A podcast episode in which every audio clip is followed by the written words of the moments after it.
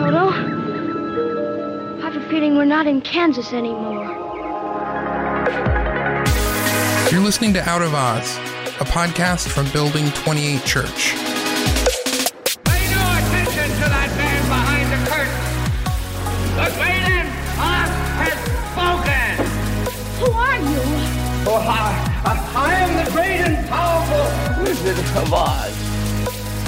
Welcome back to Out of Oz, Building 28 Church podcast, where we confront the fantasies and fallacies of modern Christian culture with compassion, conviction, and courage. I'm your host, Peter Tragos, and with me, as always, is Pastor Aaron Curran. don't, don't what be a so- day. don't what a day, so- man. And be- what a topic. I mean, you just caught me on a good day for such a topic as this.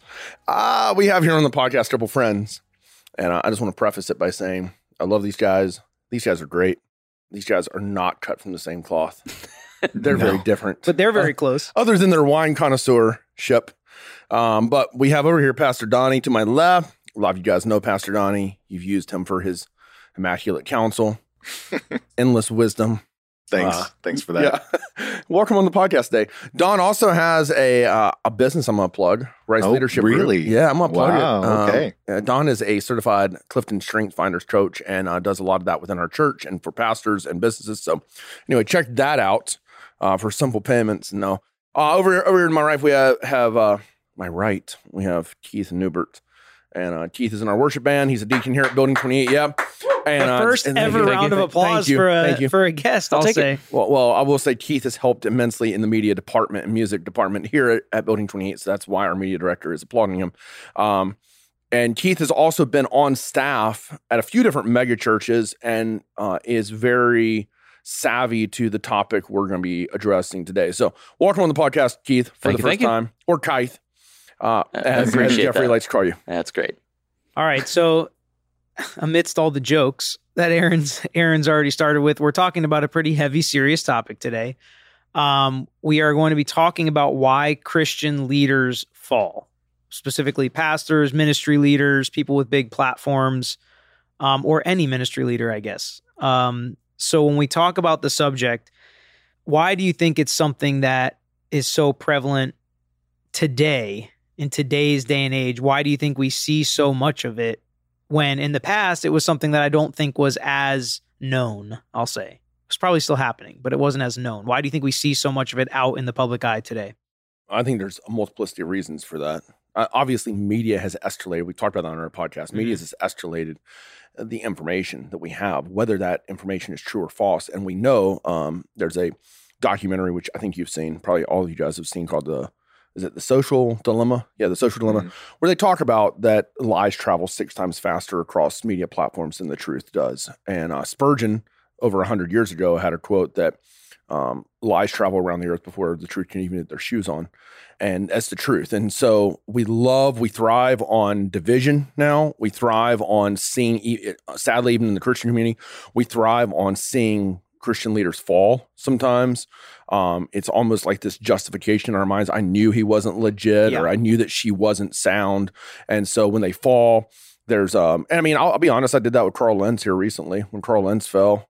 But I I would argue that there was a lot of smoke around Carl Lentz that led to that statement when when a guy is in, engaging in a unrighteous lifestyle and teaching a very soft, even heretical gospel. Oftentimes, it's going to lead to compromise in other areas of life.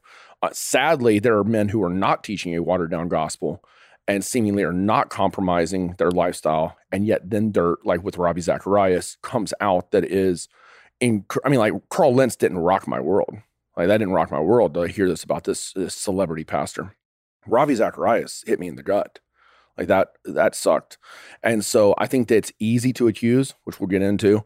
It's it's just easy. I think every pastor, as a matter of fact, we had two pastors turned down coming on this podcast. They two of my good friends, local pastors, because this hit too close to home for them They said, I've been accused in my pastoral ministry. I've been fired in my pastoral ministry for misconduct for and in both their estimation, it was not justified. It was not conduct that of course we're all sinners. We all fall. we all have seasons of struggle and doubt, but that wasn't justified for them. And so they said, I can't come on this podcast today. So I just think um, across the board, there's a multiplicity of reasons. Media escalates those reasons.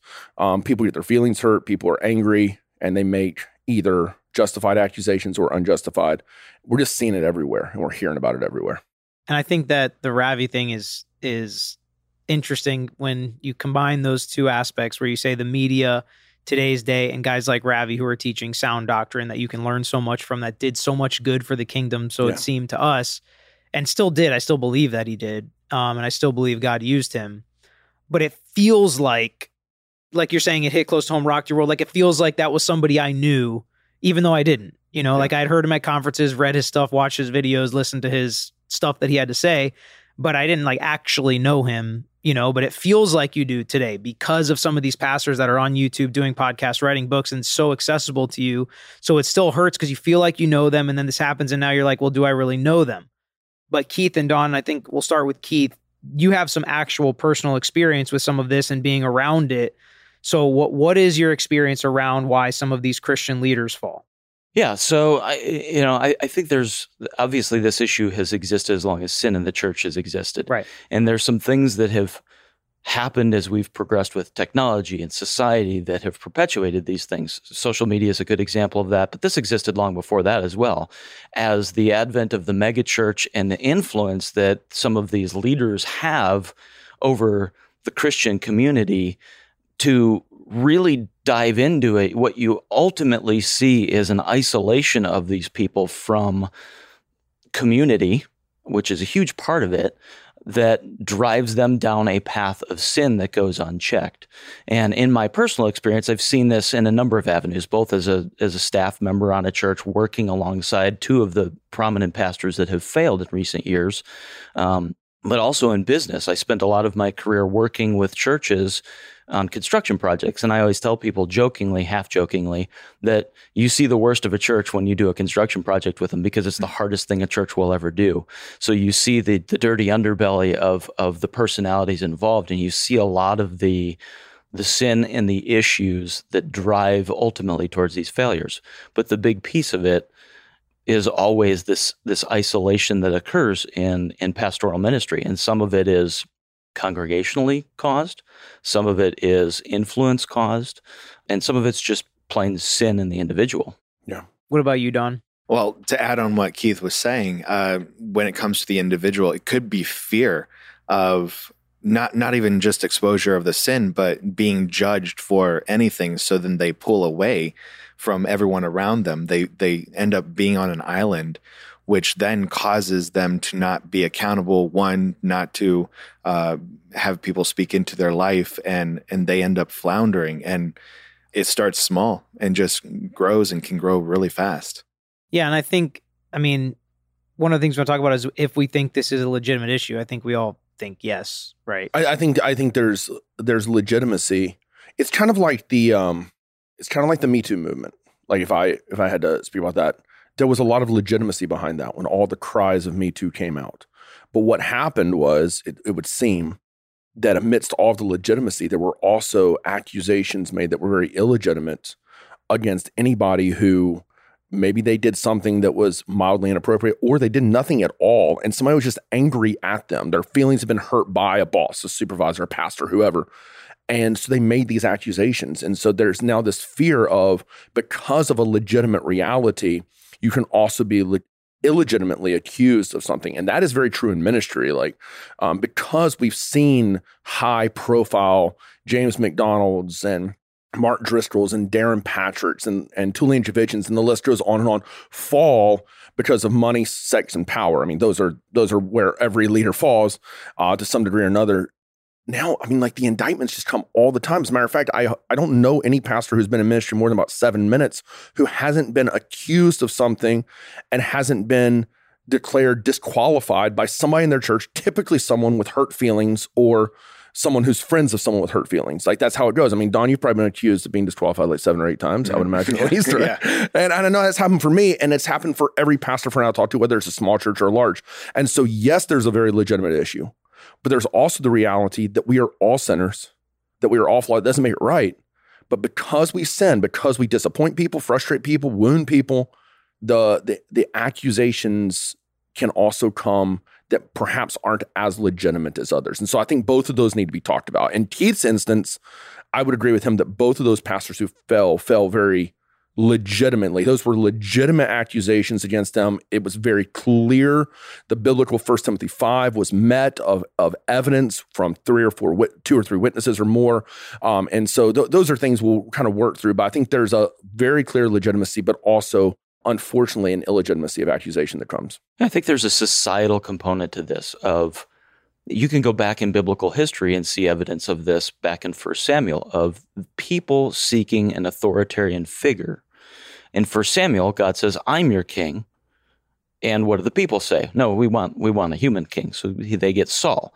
And they put people and leaders on a pedestal and then immediately look for ways to knock them off the pedestal that they put them on.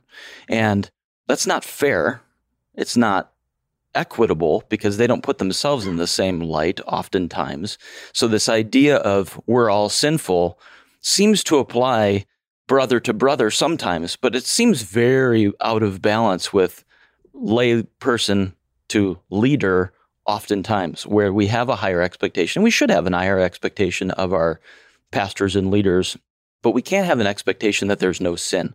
There's a freedom from sin with this person. And when they do sin, we're knocking them off that pedestal and trying to take them out and having those illegitimate arguments.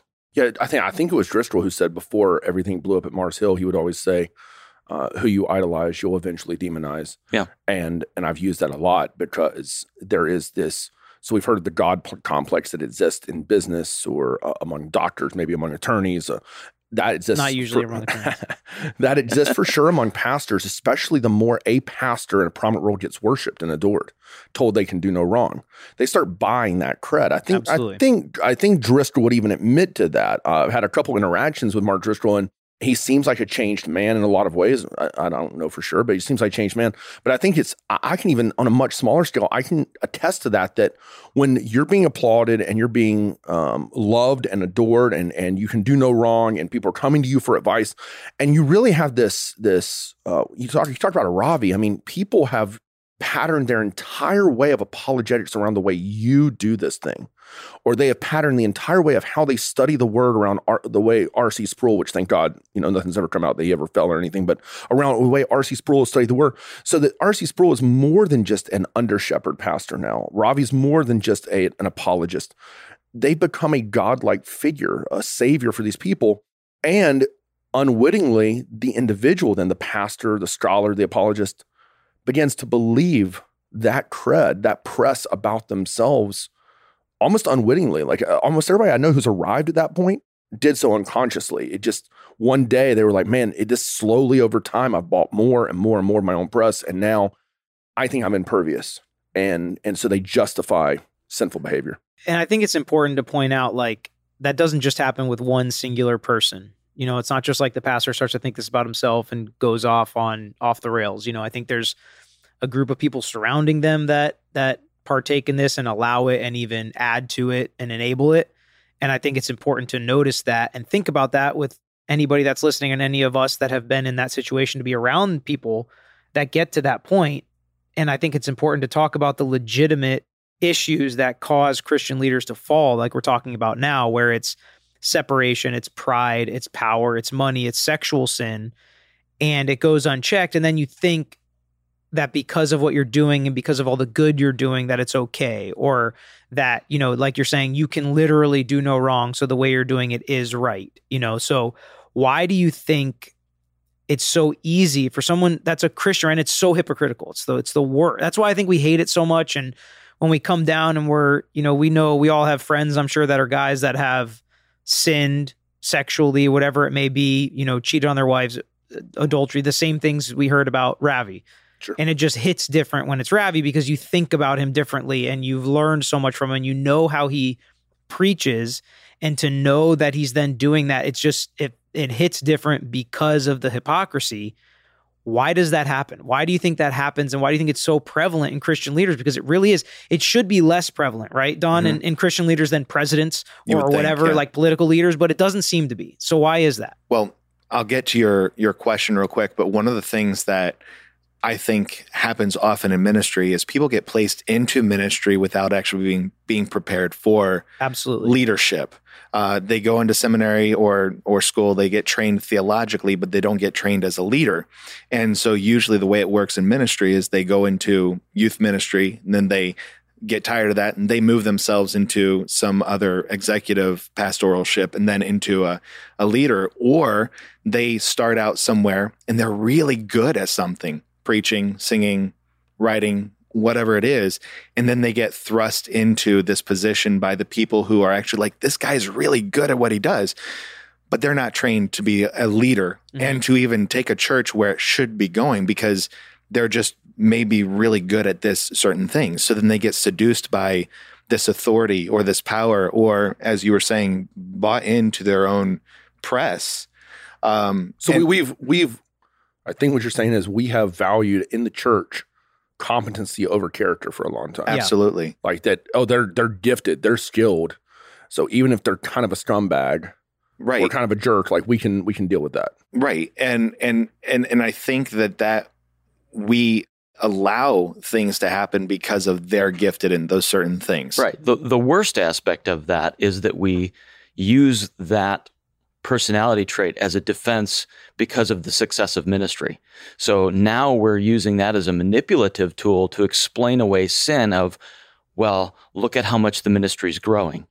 And we use those metrics to defend what should otherwise be condemned and corrected. and even fear of speaking against the person because the ministry may then falter or diminish or whatever because they they believe they've seen the lord move in miraculous ways and, we've so- all, go ahead. I was going to say to your your question then, because of the seducing of that authority or power, uh, when I read about Ravi and what where he was failing, he actually uttered the words like, "I deserve this because I've done so much for God."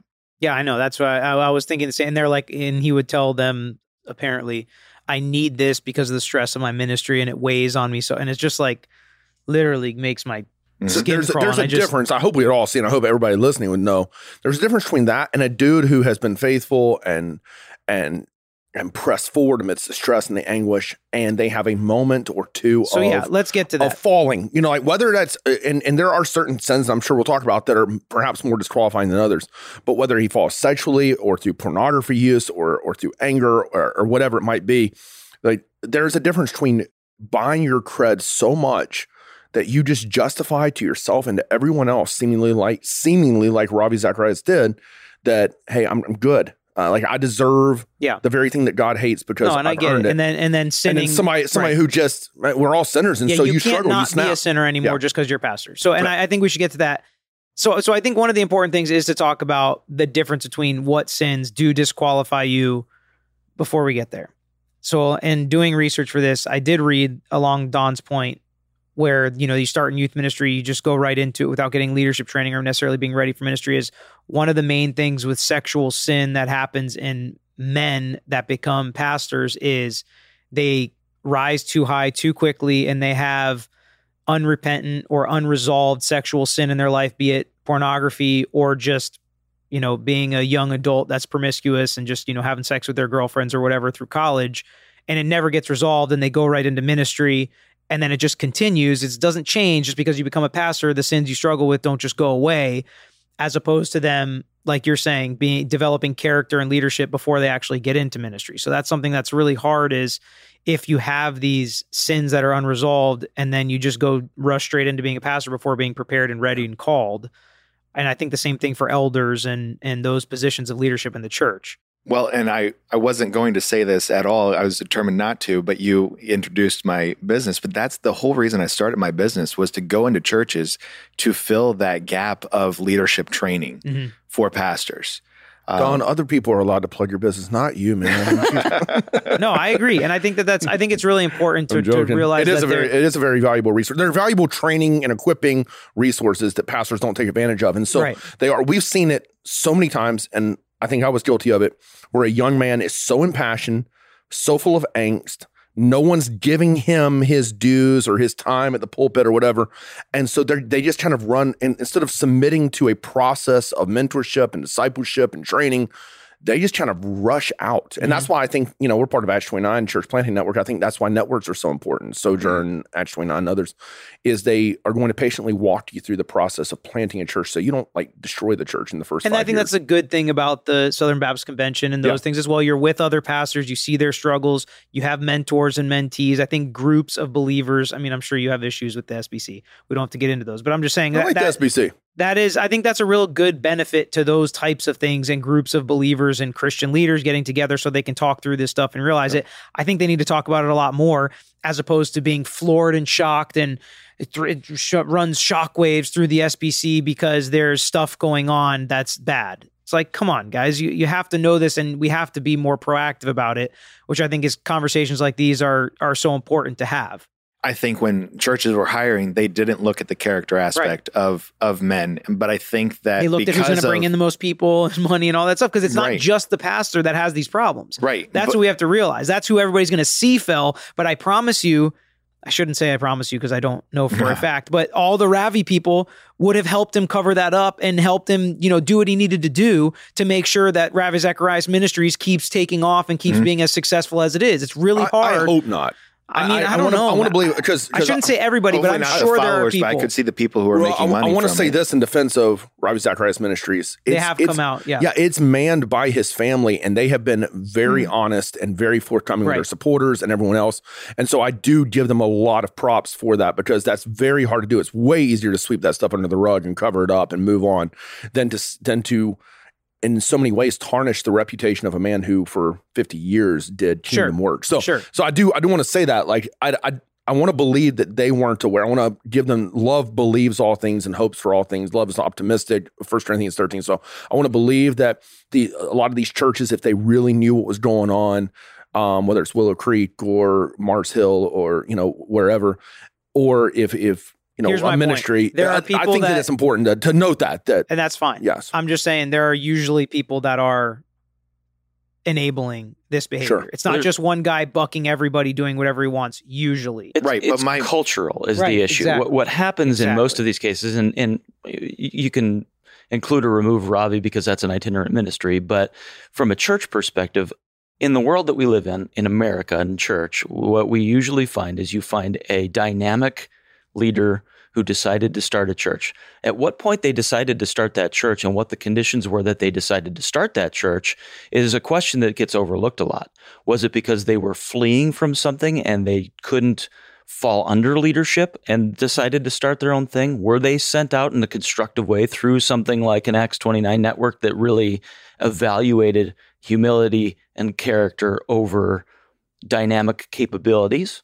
Most of the time, what you see is you see somebody who is gung ho, entrepreneurial in spirit, has a lot of flaws, but has an ability to stand in before a whole bunch of people and engage them successfully, which builds influence, builds congregational size, all of these Power, things, money. power, money, Right. all of these things. And and when you're doing that, then you're building a team around you that supports that. And Right. and the experiences I've seen far and wide, you see a lot of and, and yes man's not a, a very fair statement, but for shortening the discussion, you see a lot of people willing to look the other way on a For the lot of sins good. for Well, the that- greater good of this this ministry that they're perpetuating. that was going to be my point. So maybe they don't intentionally, but they unintentionally, Right. um, because they want to believe the best, don't ask or they they don't want to Right. dig in, or or whatever. But what I was going to say was that that many churches, because of media is so big and and it's that loudspeaker, a lot of churches are becoming more intentional.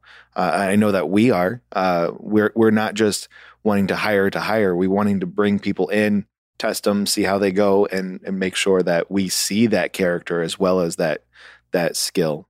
Okay, so I think it's important for us to get to the distinctions now as to what we think biblically are disqualifying actions or sins by Christian leaders and what aren't. And then I do think we should talk about the length of disqualification. Is it forever? Is it for a period of time? What do you look for?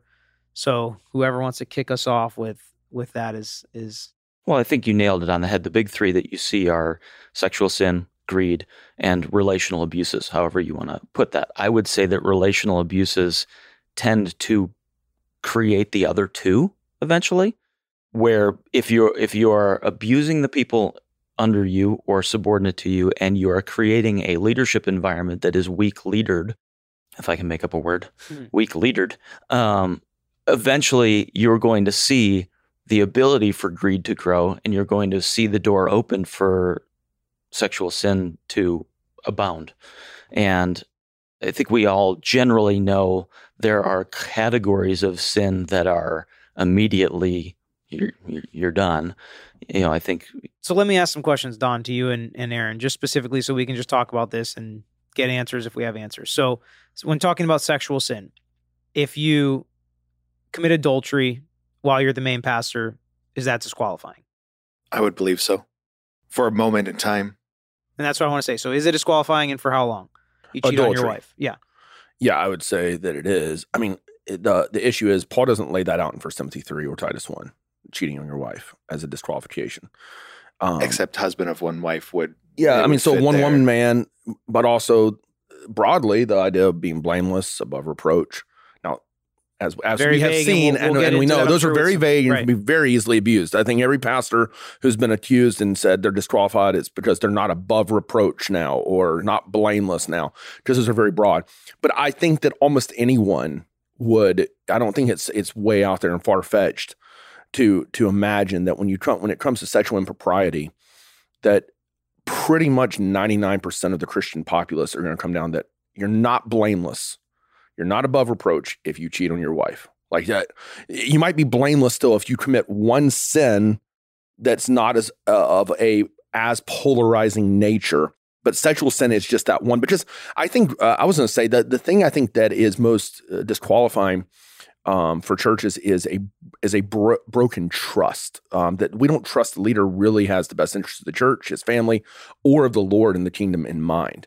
And so when a guy breaks relational trust, which is more than just when a pastor sleeps with somebody who's not his wife, he's broken more than just the trust of his wife. He's broken the trust of the congregation. He has fractured his uh, the way in which he should be living for the kingdom. And so I think that that is a pretty easy one for most people. I know some churches have tried to work through that. I would not take the the, the stance that sexual impropriety is always 100% forever dismissal from ministry. Um, some people do. I think that is a, a very that's a very bold, kind of audacious thing to say that a man who um, fell into a one time momentary lapse of judgment, sin, wicked, yes, affair 20 years ago can't not now be in ministry again. I, I don't, I think I the don't that reason, though, to be fair to those people that say that it's disqualifying forever, is far too often people get back in way too quickly. I agree with that. Yeah. Especially that. if it's like the person we're all discussing who's very charismatic and people follow them and they're a leader and people like them and they're going to put butts in the seats and they can come up with some, usually what they do is some justification for why that happened. That's why they just say, I think it's safer to just disqualify forever from being a lead pastor. Not that it makes it right, but I think their point is well taken that better to err on the side of being conservative with that and saying you can you can minister and serve in many ways without being the lead pastor or a leader in the church. yeah, the Um, scenario I painted out is not know, the, 20 not the, years later. not the common one where Right. 20 years later and the guy's going i don't even think i was a christian i was a pastor 20 years ago and i don't think i was a believer and now i've come to faith and i uh, you know that's not the common one Right. the more common one is six months ago i cheated on my wife i'm with my lover now and i'm wanting to But start God a wants christian us to be ministry happy. you know God yeah wants us to love who we love. You know, I Yeah. I get it. So I mean, Yeah. but yeah, just to just to point that out. To boil down your your question of what sins are disqualifying, I really think that it's the opposite of First Timothy, those qualifications. Um, but but really, what I don't think it's as, as easy for people listening to understand what that actually means. right? So so what I was going to clarify was that that that could be a continual sin. Okay. Li- a, a a lifestyle of sin, of the same sin, of the of the going back and the unrepentantness of it. Um, I think that's where it would land down because it talks about not given to anger, but it's not for the person who outbursts has outbursts of anger. It's the one who's given over to being an angry person. See, I don't think it has to be a continual sin though. Would you agree with that? Or you no, think it has no, to- I agree, Okay. and that's where your question for adultery Right. is is a well, not different just that, but how about stealing from the church one time? If the pastor steals money from the church, The issue is, is that most of the time, because we're talking hypothetically here, most of the time when a pastor is stealing, most almost every historical case you can think There of, it was not issues. a one time. okay. It was Yeah. it was multiple times of embezzlement or Theft. I mean, that's fine, but and the but same with you- adultery. It was not. It might have been only one woman, but it was multiple times with that one woman or you've girl. discovered the big grossness of the large sin, but you can see the pattern. and I think that's part of the issue too. Is when it gets to these very public, polarizing sins of theft and and um, true abuse uh, and adultery. Typically, there is a train. Uh, this litany of other sins that have led to that that become that become revealed over time. It's not just, hey man, he's been really really faithful and he's slept with this girl. Like I mean, like I it, get there's it, been and I understand that. But do you why do you have a problem saying that if the pastor steals money from the church one time that that's disqualifying? No, I- I would say 'Cause I don't think I think that's disqualifying. Like, I, But I'm saying you're a leader of the it's gonna be church. Yeah, I, I mean, there's not a lot of businesses that give you a second strike Sure, no, on something like that.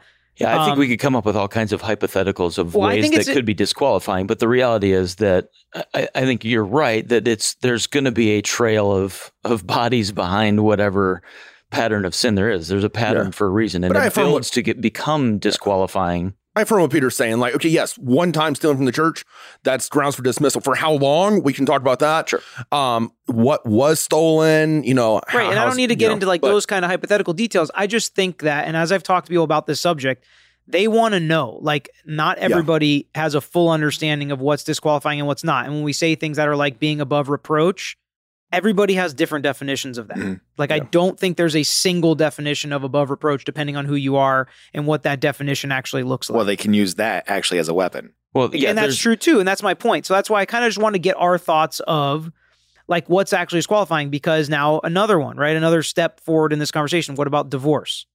yeah. So if a, if a pastor is actively While pastoring, you're his wife leaves him. Correct. That's know. not ruling your house well.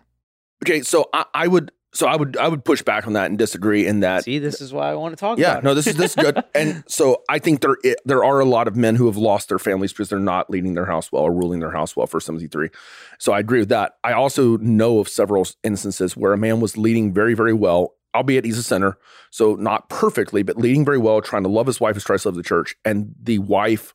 Her heart was completely led astray to the point where the wife even has said, and this has happened locally, where the wife, the pastor, has said, "It's nothing that he's done."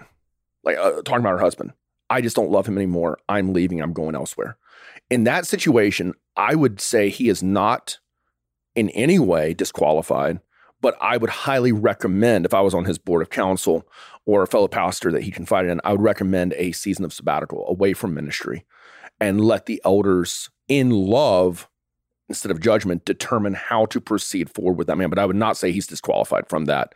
Um, I, I think it's it's way too easy in christianity today especially because we thrive on division and accusation to just assume about somebody something instead of trying to discover the truth in that which takes a lot more work. It's a lot more laborious.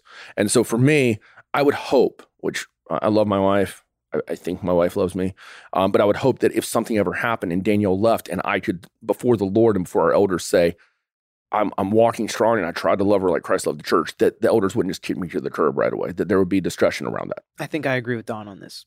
So my point of view is usually, and, and the person can say there there wasn't anything they did, but it could be those little moments of ignoring or That's exactly what Aaron talks about all the getting time. Like you have to make sure in- that you're not living at the work church. too much Right. or something like that and feeling that disconnection and so they may not realize that that is something that's pushing them away causing their heart to get drawn drawn away and so there there usually is a reason that there is i mean I, I'm be a- sure you can have have like Right. The perfect storm. I get Yes, it. But how about how about a sabbatical before she leaves where you just take some time with your wife to try to work on the relationship? Like I think there well, are there should always be moments of reconciliation Right. um i mean that's that's what matthew 18 is all about uh is drawing the person back and once there's reconciliation it's done but as far as disqualification i would say it would be for a a short period of time until it was understood what what was happening Yeah, yeah. I guess it's guess hard, I think. I guess think I, just knowing people, it's so easy. It's so once again, it's just so easy for me to sit back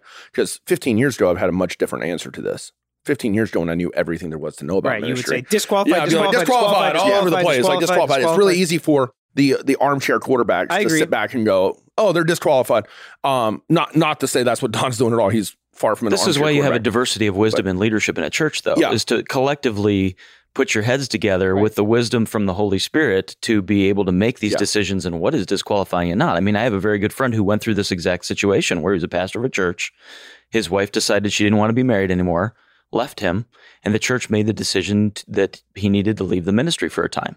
And it wasn't a sabbatical, he was done. And I don't know if I fully agree with all of that approach, but I understand how they got there. I understand that for the sake of the church and their value of marriage, that that was a step that they felt was important, and they came to a collective agreement with him included to take that step. Now, does that disqualify him forever? No, it doesn't. But for that church and that time, that was the decision they made, and I, I would hope that their body and that group of elders came to an agreement that that was the right decision, as painful as it was. Yeah, if Peter's asking the question, do I believe, once again, kind of this universal concept that if a pastor steals from the church, they should be fired? The answer would be yes. If I believe a pastor is in an affair, should they be fired? Yes. If I, do I believe universally if a pastor's wife leaves him and he fights for her to stay, they should be disqualified or fired? No, the answer would be no for me. I think I wouldn't judge a church who does that. Right.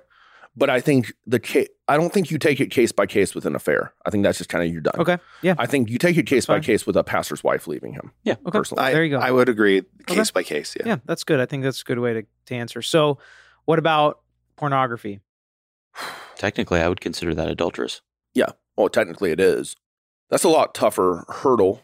Um, obviously, we've talked about the ills of pornography. I think We- we addiction know- to pornography, obvious, yes. Mhm. Where the line is of how you know if someone's addicted to pornography or not, then obviously it opens up the gray area. Or you think caught one time, fired. I would lean thing. very heavily toward if there is any pattern of pornographic use that Yeah. is uncovered, then that person, at, at the very least, needs to be placed on some type of leave.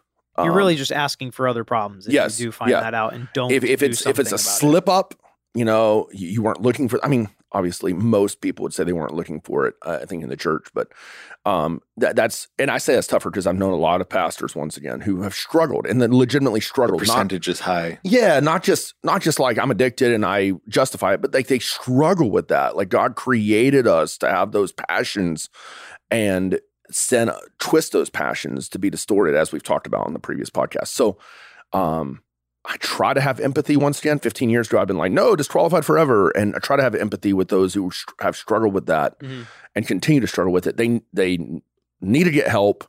If if they're struggling where it's a it's a recurring thing, they need to be honest with somebody and even put themselves on leave or step away from ministry. But uh, that's kind of where I would land on that. I think what's difficult with that one is, again, this comes to the isolation issue. Like, how far down that rabbit hole have you gone as a pastor with nobody knowing? Or do you have relationships in place that allows for that to be in check and worked through like any sin would if you're in true relationship with others?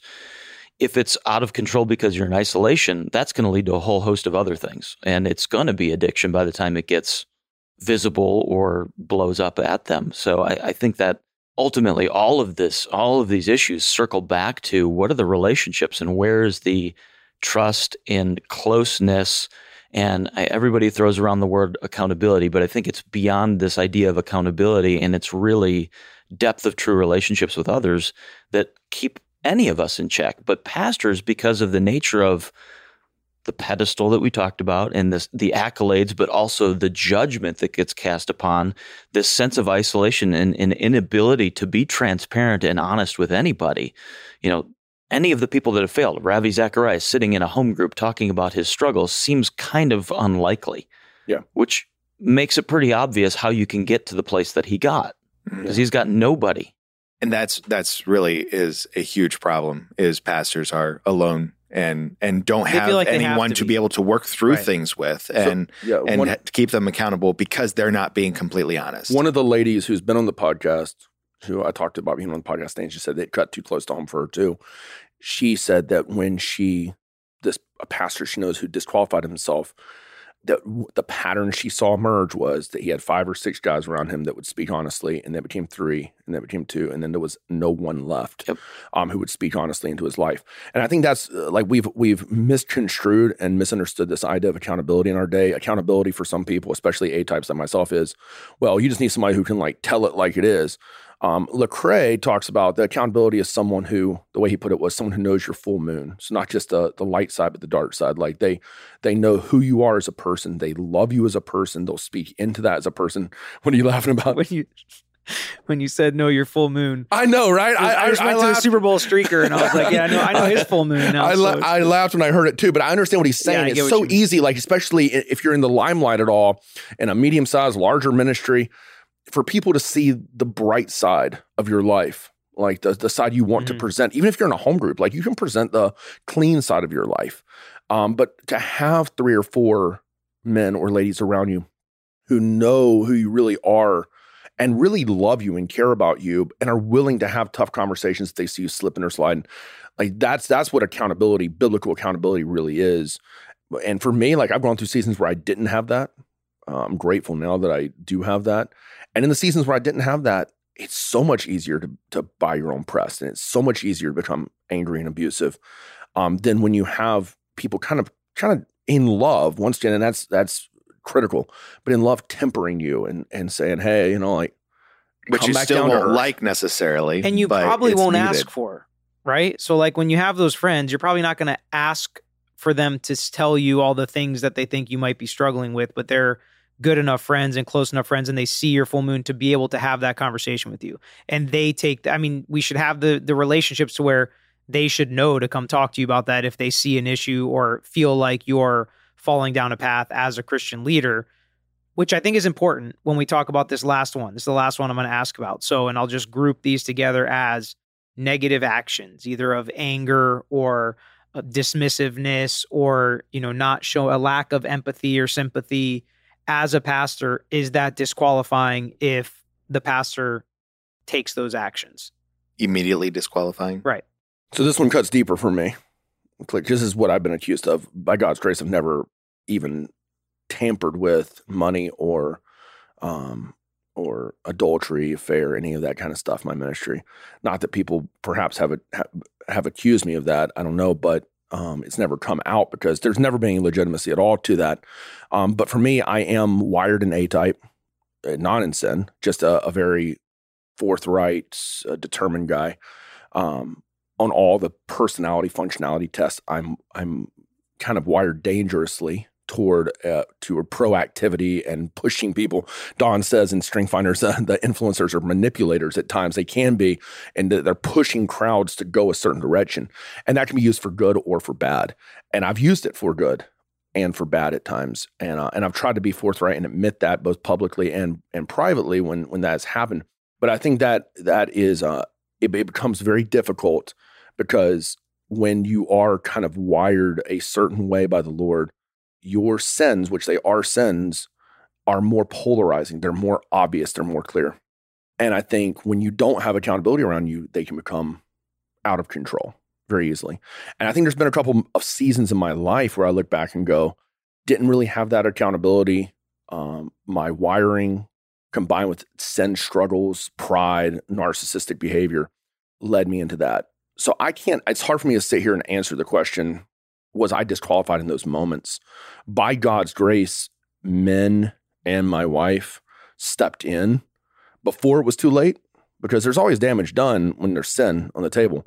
But they they stepped in and, and lovingly said, We need to course correct this. Like there needs to be repentance. And by God's grace, I repented and, and were brought back. Uh, that still doesn't dismiss, if I'm honest, charges from people who were hurt or are emotionally upset um, because of something that was done.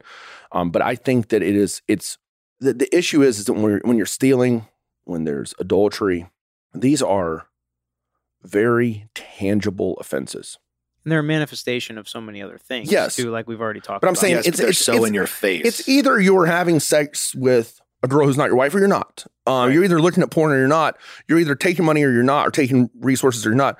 When it comes to power and uh, narcissistic behavior, and there's this fine line there. And I think that's, I think these are the sins that can get justified more easily because it's like, we like this guy. Like you look at Trump, for example, we like, a lot of people were like, we like him as a president because he gets stuff done and he's bold and audacious and says it like it is. But the flip side of that is arrogance and A lot of people no, hate no, no accountability and Right. lack of control. And so I I would come down on they're obviously not immediately dis uh, like because you need you need good accountability. If there's a pastor out there listening or a Christian who has a pastor who's like this, they need good accountability. They need prayer from those under them. I wouldn't say it's automatically dismissive. I would say if the pattern persists, like we saw with, if I can just be frank, with Mark Driscoll perhaps or with James MacDonald, that pattern escalated to the point where they had so bought their cred that everything was justified now, and they went public with their uh, with with their claims and and statements.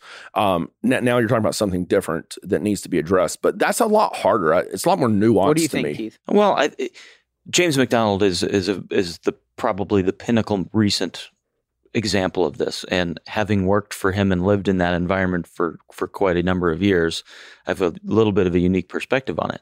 Because I think in a lot of ways, being the A type personality that he is, and the brash, in your face approach that didn't have a lot of humility and sensitivity built into it. And you can talk narcissistic tendencies and those kinds of things. But from the get go with him, that was a hallmark of the way that he led that built an organization that was very early on an abusive organization to be involved in, but people made the excuses and and allowed that behavior to then escalate to a point where it was financial abuses, where it was him cleaning out his elder board anytime somebody disagreed with anything that he wanted to do and and crafted a a tower of phony nonsense that ultimately collapsed on him and his all but bankrupted the church in the process. And it's a really sad thing to see because what it ultimately results in is a leadership team and a and a staff that is built the same way with the same personalities and spreads like a virus. And you could see that down through the the attenders and the members of the church, the impact of those behaviors. Now, where the point is that that became disqualifying was probably a lot earlier on than most people would consider because he was crafting a a a level of influence that outpaced his character. And Don and I have talked about this in the past of if you look at the the, the trajectory and the path of a pastor as they start a ministry, the gauge that you need to have is you need to have people that can gauge whether their character is outpacing their influence. And when that line crosses and their influence has outpaced their character, that's when you have a real problem. And it's real hard to get back to. And where that was in any single person's ministry that's fallen, I don't know. But So you think that it definitely obviously can grow into something that's disqualified, but not necessarily on the at the outset is it disqualifying if it gets under control at the right time? Is that what you're saying? Yeah, I mean, I don't, I don't think we want to say that a Type A personality that's very dynamic like that automatically means they're going to be a jerk and a horrible pastor. It just means that they need to have proper influence in their life that can corral that, harness that, and that God can use those gifts because they are gifts. I mean, a Type A personality is a God given gift. There's no question about that. But left to our sinful nature, we're going to corrupt, destroy with it. Yeah, I think it's not a good precedent to set as we sit here with four Christian guys talking about Christian leaders falling to say all sin is disqualifying. Because I think the number one thing that's going to create is more isolation, less accountability, 100%. less relationships. So I, I want to make sure we all agree on that. Um, and I want to point that out that there is a point where anger, dismissiveness, pride is a sin and not disqualifying.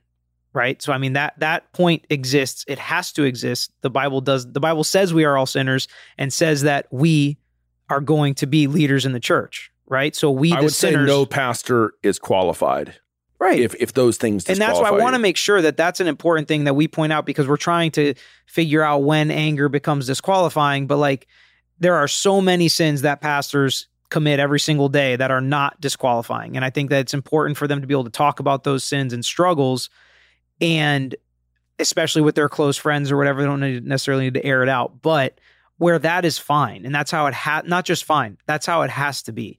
You have to be able to talk about the sins you struggle with, the sins you have, the sins you commit as a pastor, just like anyone else, or you are just creating that isolation that Keith's talking about that is the ultimate downfall because at that point, you're fake.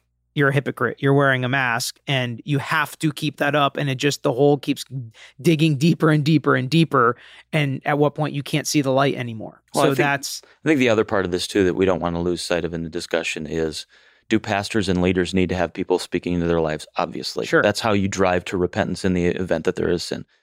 But what a pastor doesn't need, and I'll speak on the behalf of the two that are sitting here, is everybody speaking into everything all the time because that's not helpful either. Because that also drives don't overshare. right. That also drives massive. isolation. Sure. So to your point, when you said hopefully there's people that will want to speak in and everything, mm-hmm. it, it could get overwhelming if if Sure. all your friends are like, well, I actually need I owe that to my pastor to do that. So there does have to be an intentionality of the pastor to reach out to Sure. the people that he trusts and and knows that cares about him and and knows that they may even have a personality to keep him accountable Mhm. um, and I I do that. I've got I've got guys around me that that um, I've I've requested if you see this, stop me early. He comes to my office every week saying that. Are we okay? uh, no, I think this has segued into, you know, what do you do as a Christian when you see your pastor Yes. struggling with these types of things? Um, you know, obviously, if you hear that he's in an affair, like, like that's it's different. But I would even say then, make Still sure a lot of cautiousness. Find out if it's the truth. Like, I mean, for crying out loud, Because even the rumor can ruin someone. Absolutely. Rumors ruin so many leaders nowadays. And especially when when and let's be honest, when you get bitter, when you get hurt, when any of us do, the truth sometimes is insufficient to enact revenge. And so there's a part of truth and then mistruth that accompanies that a lot of times. And I can't speak of, you know, to what happened with Driscoll, but it would seem in my research and conversations I've had that there was a lot of truth to accusations and then there was also mistruth about him that led to the demise of Mars Hill because and I can speak to my own situation it was it was hard to hear truths spoken about me at various points in my 20 year ministry so it's hard when I'm being caught out on legitimate sin. What's even more difficult and I told you this Keith a couple years back um, what's even more difficult is when you're being caught out on stuff that you never did you know that that you haven't done that. And so I think a pray for your leaders like we're commanded to do that in Hebrews 13 um, truly pray for your leaders. Believe the best. That, that doesn't mean naivety like you know but believe the best about your leaders. Be hopeful for them. Know that they're sinners that they struggle um you know ask if they have good accountability in their life volunteer to be that accountability if you want to and if they say no then that's fine as long as they have good accountability and then i, I would say if if there is so first timothy 5 paul makes it really clear actually when he says do not even admit an accusation against and you could broadly say church leaders, Christian leaders, but it's specifically talking about pastor elders there. Don't even admit something except that is evidence, so that is objective. Um, and he actually says, don't do it out of prejudice a little bit later on in that text. So it shouldn't be emotional. It shouldn't be, it needs to be objective evidence that has been seen by at least two or three witnesses. And if the pastor then persists in that, then you rebuke in the presence of all so the congregation may stand in fear. Like it's pretty darn clear like what we should do. And so make sure it's legitimate, make sure there's evidence for this sin that is persistent and ongoing, and then bring that um, in loving rebuke um, so that everyone, including the pastor, would stand in fear. Well, and I was I was I was actually going to add that, but you said loving rebuke. I think that that's what's missing. Most people go for revenge, uh, to take down, uh, to even destroy.